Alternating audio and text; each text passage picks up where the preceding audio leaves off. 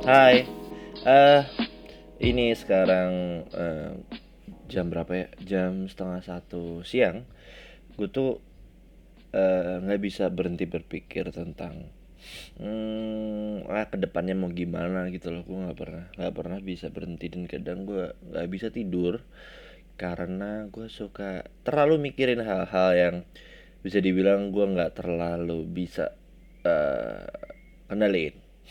Oke, Hmm, gue tuh eh, agak capek. Jadi gue tuh orangnya bukan bukan hmm, jenis orang yang mungkin eh, apa ya suka sama satu hal sejenis dan eh, monoton selama bertahun-tahun. Mungkin kalau secara pasangan bisa, kalau misalkan tempat pun bisa. Contoh, gue bisa tinggal di rumah itu bertahun-tahun, terus gue bisa eh, sama orang itu bertahun-tahun atau contoh ini mungkin buat buat temen gue ya pasti banyak yang tahu kalau misalkan gue ke klub itu nggak bakal gue pindah ke klub yang lain gitu. Nggak nggak nggak nggak kayak gitu gue jadi eh, gue bakal ngomongin tentang apa ya eh, sebuah sebuah pola yang cukup sangat amat lama berasal nggak tahu berasalnya dari mana dan sejak tahun kapan gue nggak tahu jujur eh, itu ini ini ini nggak tahu ya siapa yang mengendalikan tapi tapi eh, ini benar-benar cukup mengganggu yaitu tentang semua hal yang berbau cinta. Jadi kalau lu percaya sama omongan gue ini apa pun yang lu jual dengan label cinta itu hmm, sudah pasti laku sudah sangat pasti cinta itu kan terdiri dari banyak hal ya. Ada cinta untuk manusia, cinta untuk Tuhan.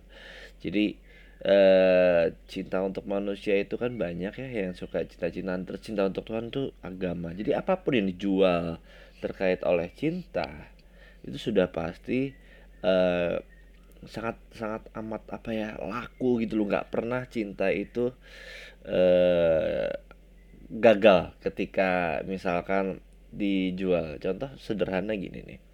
Nah, sekarang gua tanya ya. Orang-orang pemimpin agama yang mungkin suka ngejual agama tapi dia nggak tahu substansinya. Selalu bilang gua lulusan S2 gua lulusan S3 di sini gua nggak peduli ya. Cuman ketika lu cuman kerjanya ngehina agama lain uh, dan kalian para ya pengikutnya mereka kok sebloon itu ya nggak ngerti sih. Maksudnya emang karena tentang cinta cinta atas nama cinta sih lebih tepatnya. Bisa jadi belum tentu cinta.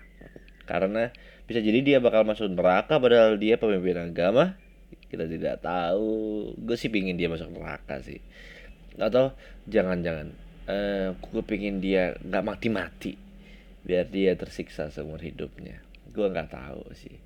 Eh terus sebenarnya cinta itu apa dan gunanya buat apa? Dan kalau buat gue ya cinta pribadi itu gimana cara kita lebih punya perasaan untuk orang lain. Nggak harus pacar bahkan nggak harus pasangan ya. E, bisa jadi e, cinta itu banyak ya artinya luas.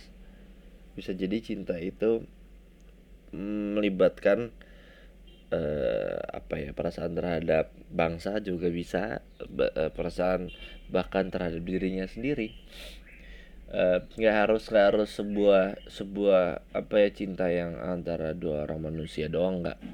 Bahkan cinta itu adalah kondisi di mana kita harus mengenal hmm, kepribadian orang lain. Kepribadian orang lain tuh nggak bisa dengan mudah kita baca nggak pakai kayak buku gitu nggak bisa. Harus satu orang itu mengenal satu yang lainnya.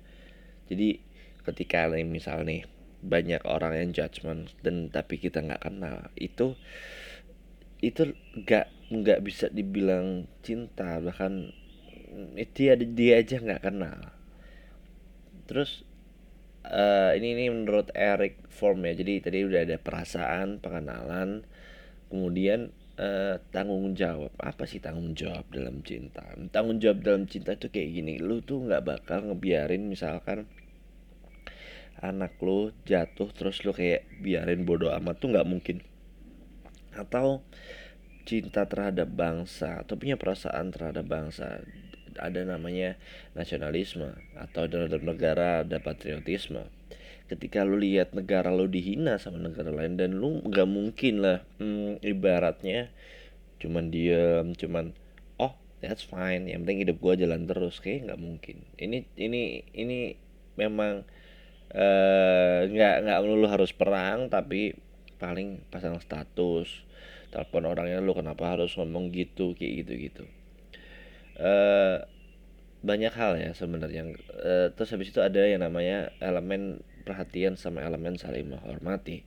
Perhatian sama saling menghormati itu tidak bisa dipisahkan di mana ketika kita eh, sudah perhatian sama sesuatu atau seseorang bahkan eh, sulit rasanya untuk kita tidak saling menghormati. Jadi kan sampai banyak bahasan tentang apa itu cinta yang toksik segala macam adalah cinta di mana satu dan lainnya tidak saling menghormati mungkin. Hmm, uh, instead of ini ya kasta. Ini gue nggak ngomongin kasta ini lebih ke cinta yang setara sih jadi gak ada urusan di situ. Dan uh, etimologi ini kan lebih ke yang melibatkan emosi ya. Jadi uh, emosi itu nggak bisa nggak bisa kadang kita kendaliin. Makanya hal-hal uh, yang berbau cinta tadi itu rame. Kalau orang bilang cinta bisa dipisahkan sama nafsu? For real? Apakah betul? Lu cinta sama makanan lu nafsu makan. Ya pikirin coba. Lu cinta sama basket lu nafsu berolahraga gila-gilaan itu nafsu loh lu lu cinta terhadap uang lu nafsu terus sampai pengen korupsi. Nah itu nafsu. Terus lu cinta terhadap sebuah wanita lu nafsu ingin memiliki lu ingin uh, ngewe lu ingin uh, apa ya lu pakai segala macam. Itu uh, cinta. Jadi kayak lu nggak bisa bilang cinta itu gak tentu nafsu. Hmm, salah lebih tepatnya gini. Bisa dibilang nafsu itu belum tentu cinta. Cintanya bukan berarti pada pribadinya tapi pada makhluknya. Jadi coba pikirin ya uh, seseorang yang memang sudah terlahir gampang suka sama banyak wanita contoh. Kayak ya kita tahu presiden pertama kita lah ya. Hmm, mungkin cintanya bukan untuk satu orang atau di mana untuk satu sosok. Bukan misalkan nah, gue tuh gimana ya suka menilai. Ada orang yang cintanya lebih ke dia cinta ke wanita cantik aja dari siapa pun yang cantik dia bisa jadi cinta dan nafsu pasti.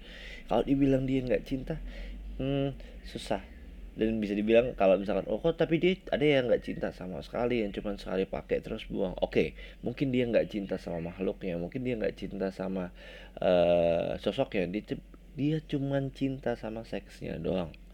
Itu cinta loh.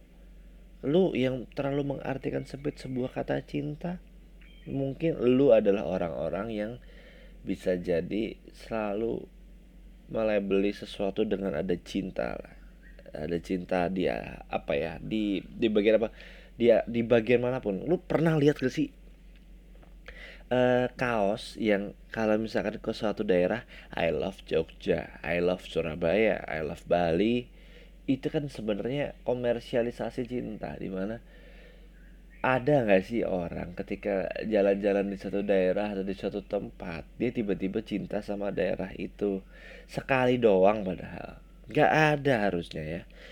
Kayak itu gimana ya? Dan dan dan percaya nggak percaya itu adalah kaos yang pastinya lu sering lihat di mana pun. Misal gua nih di di Indonesia gue sering lihat orang pakai kaos I love SG I love MY I love Singapura I love Malaysia maksudnya.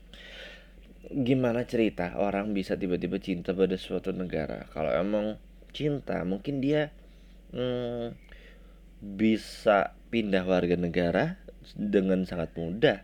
Nggak mungkin dia akan pulang ke Indonesia. Susah susah agaknya. Dan justru apa ya orang yang uh, lebih ngomong cinta yang kayak ditulis dijual di posting gue tuh bisa berasumsi kalau mungkin ada sesuatu yang dia sedang tutupi. Di mana kalau contoh kaos I love Malaysia I love Singapore I love Thailand itu mungkin menutupi bahwa mereka ke sana itu cuman mau ya dia pengen tahu dan beli oleh-oleh doang sebenarnya nggak cinta gitu loh. Sama ketika nih ini, ini miris ya.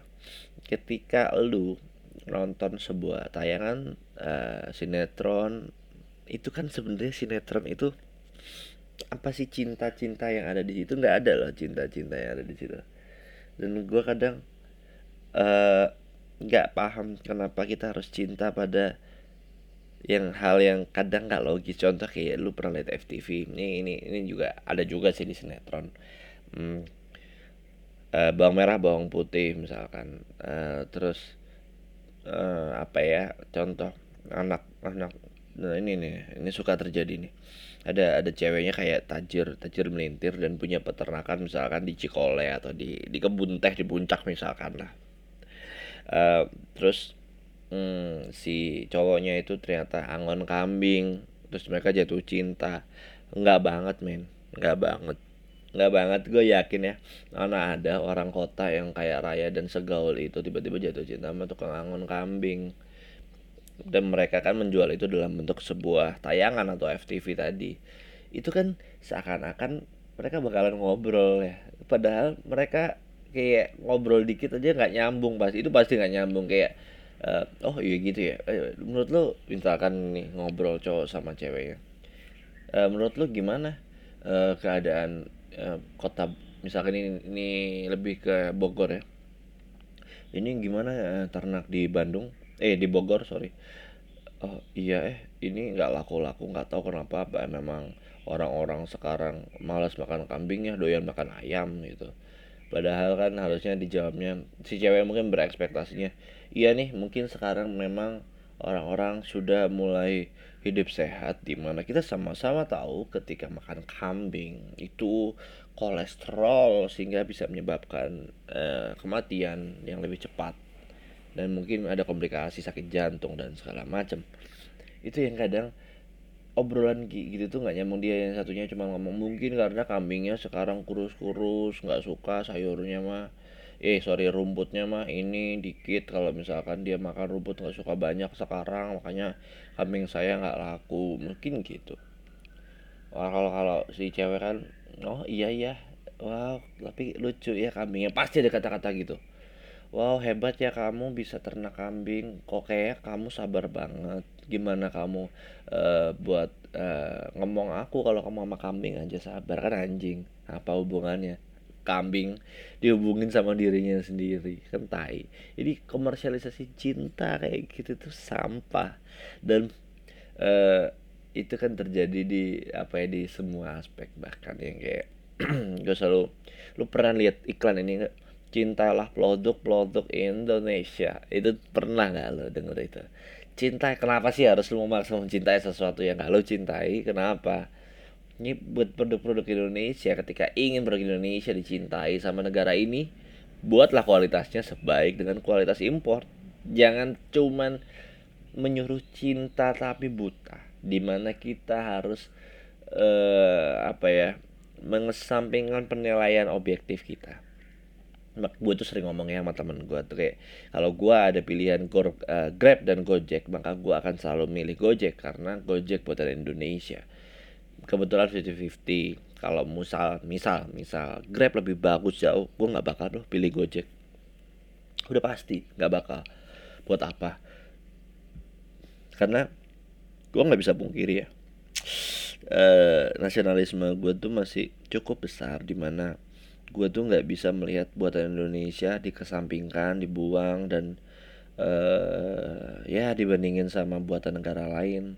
Tapi kalau misal kualitasnya jauh buang aja. Jangan mengatasnamakan sebuah uh, nasionalisme dong. Jadi gini nih gue nggak bukan berarti kayak jauh itu dalam artian contoh kayak uh, Oppo sama Apple. Enggak enggak. Itu enggak jauh. Kalau misalkan Oppo sama Apple gue masih mau beli beli eh, handphone Indonesia kalau misalnya kualitasnya minimal se Oppo cuman masalahnya kan nggak gitu.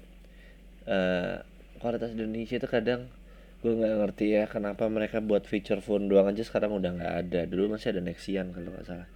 Itu sekarang udah nggak ada. Bahkan dulu laptop Indonesia dia ada.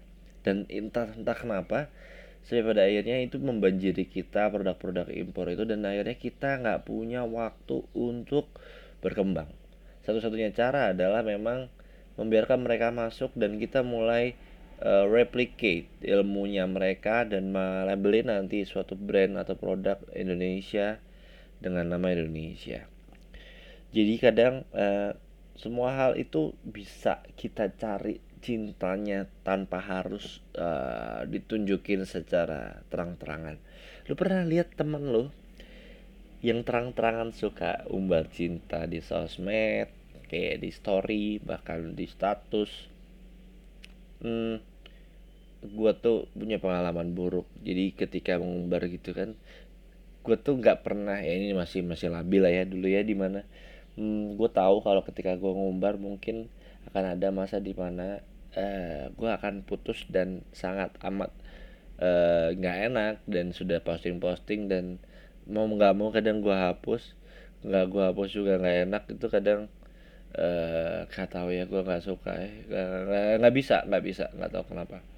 Dan makanya gue sekarang tidak pernah mengupload siapa pun dan percaya nggak percaya kebanyakan orang yang upload pasangannya mungkin tidak seromantis itu. Buat apa sih foto-foto dan buat apa orang suka menanyakan mana pasangannya mana jodohnya mana kok nggak kawin-kawin kontol? Buat apa kalian tanya kayak gitu? Nggak ngerti gue maksudnya what makes you think that uh, lu itu lebih berprestasi ketika lu udah menikah? Apa itu? Apa prestasi apa yang harus kalian banggakan ketika kalian udah menikah? Ini ya kalian mungkin itu self accomplishment ya? Ya ya oke. Okay. itu kayak mungkin ada salah satu target yang lu tercapai. Iya tapi itu bukan prestasi menikah. Bukan. Kenapa lu bilang itu prestasi? Dan kalau misalnya sekarang lu bilang prestasi terus besoknya lu cerai gua ketawain asli gua ngakak-ngakak. Ah goblok lu. Makanya jangan posting-posting kalau nikah. Haha cerai kan lu mampus. Nah gua bakal ngomong kayak gitu loh. Gua sorry ya gua bakalan tega kayak gitu. Makanya jangan sok-sokan diposting. Bodoh dikit-dikit posting posting posting posting cerai bah. Terus nah gini ya. Kalau lu sadar sampai hari ini adalah eh polanya itu lagu-lagu tuh selalu cinta cintaan terus cinta cintaan terus. Eh, nggak pernah yang ibaratnya lagunya itu apa ya selalu punya tema yang lain contoh peperangan kerusuhan. Ada kerusuhan kemarin sekalinya ada lagu yang tentang peradaban oleh India itu. Dihujat kadang-kadang cuma dia salah ngomong kecil. Ya ilah.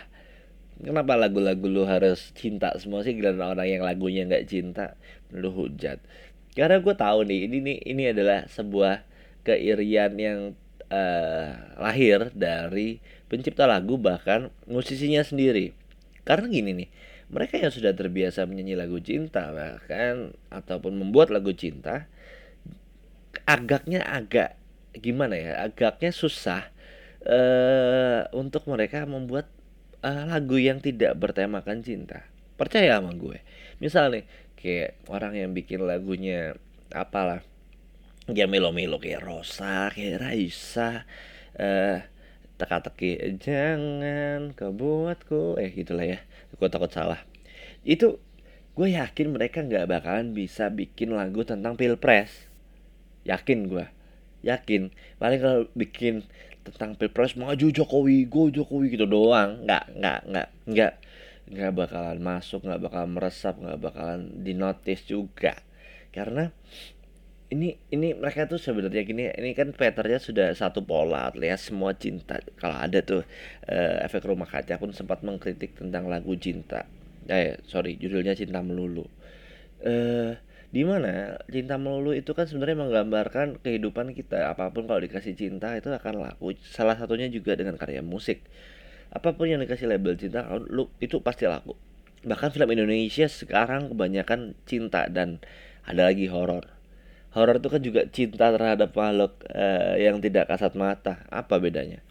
Jadi uh, kalau misalkan uh, temanya kayak kerusuhan atau perang dunia itu bukan cinta. Itu kreativitas. Kadang cinta itu membutakan kreativitas selalu sadar. Kayak dikit-dikit itu uh, lagu itu apa ya? Kayak Unmesh Unmesh juga lagu cinta. Dan masih ya bahkan lagu cinta aja orang-orang udah habis tuh topiknya mau ngapain ya? Mau ngebahas cintanya apa ya? Mau bahas yang kayak gimana yang uh, akhirnya akhirnya si Unmesh itu kan lagunya terkenal karena Unmesh itu lagunya ibu itu loh. Itu kan untuk ibunya. Jadi terkenal karena kebiasaan cinta itu kayak tulus nih.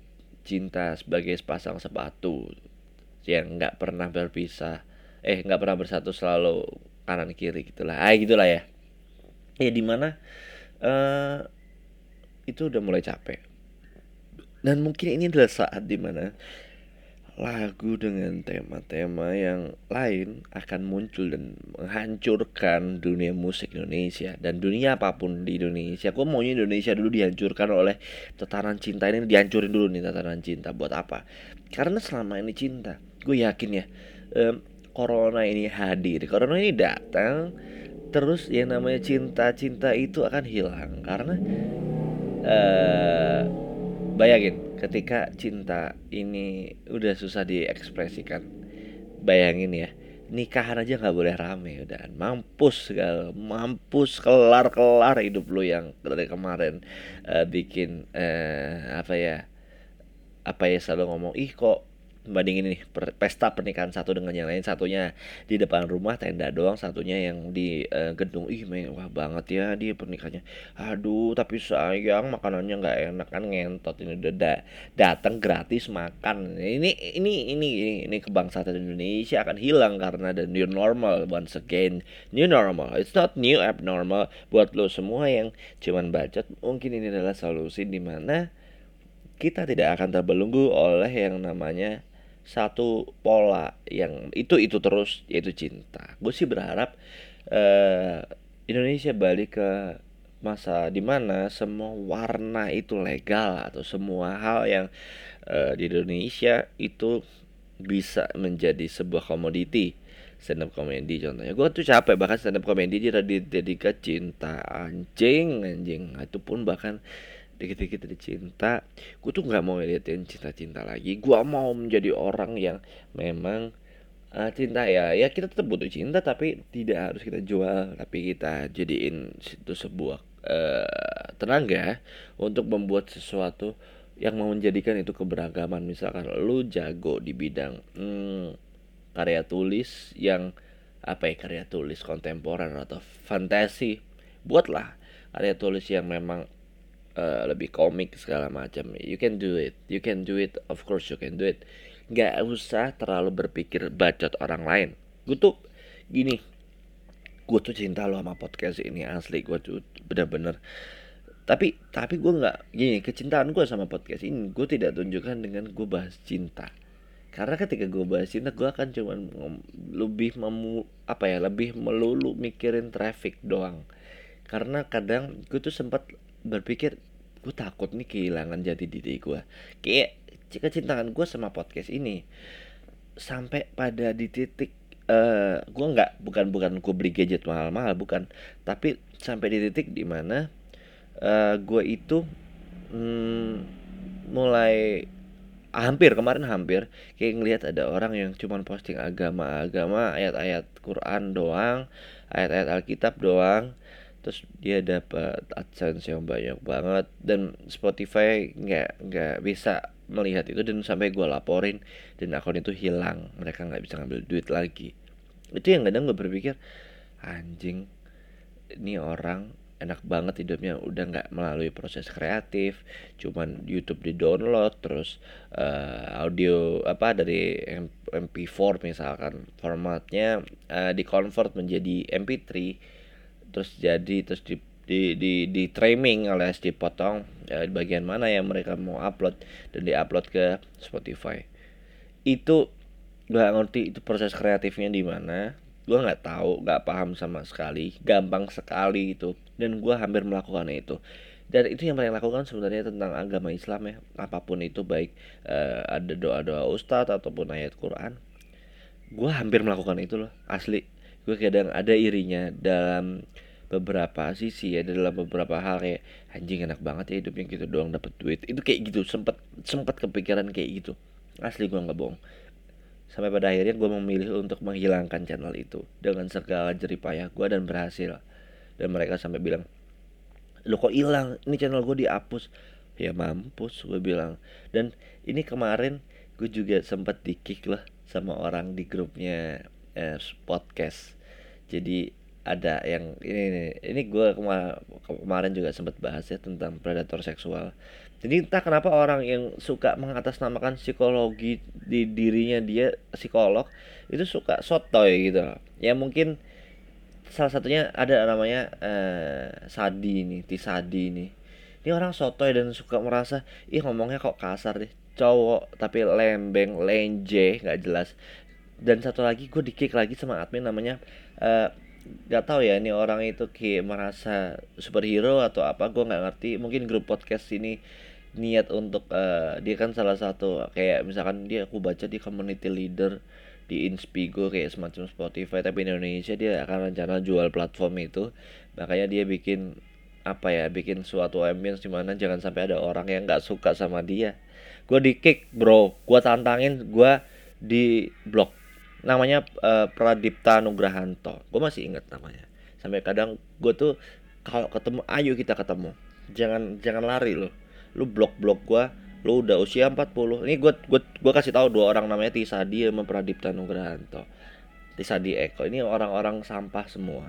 Yang gue bilang uh, buat apa nih orang-orang ada? Lu main kick sama gue lu berantem sama gue nggak berani. Ini kecintaan gue sama podcast ini nggak ada rela apa ya nggak ada korelasinya sama kalian. Lu tuh cuman buat gue hanya apa sih sampah doang yang cuman bisa bacot yang mungkin apa ya prestasi lo sama gue ya bolehlah lo pernah di mana. Tapi gue nggak pernah peduli. Dan gue tidak pernah bangga gue pernah di mana tapi gue jadi apa nanti. Ya mungkin gue belum sampai. Cuman yang jelas ya gue nggak harus munafik untuk mencapai cita-cita gue ya karena kecintaan gue. Gitu sih. Ya mungkin ya ketika adanya cinta ya jangan sampai cinta itu membuat kita munafik sih. Itu aja. Ya paling itu dulu dari gue terkait uh, cinta melulu hari ini. Cinta melulu apa apa, apa ya namanya? Gue gue juga bingung. Ya cinta melulu kali ya. Uh, gue berharap teman-teman semua di sini sudah bisa membedakan yang namanya cinta dan tidak mendiskreditkan cinta ketika itu berubah menjadi nafsu.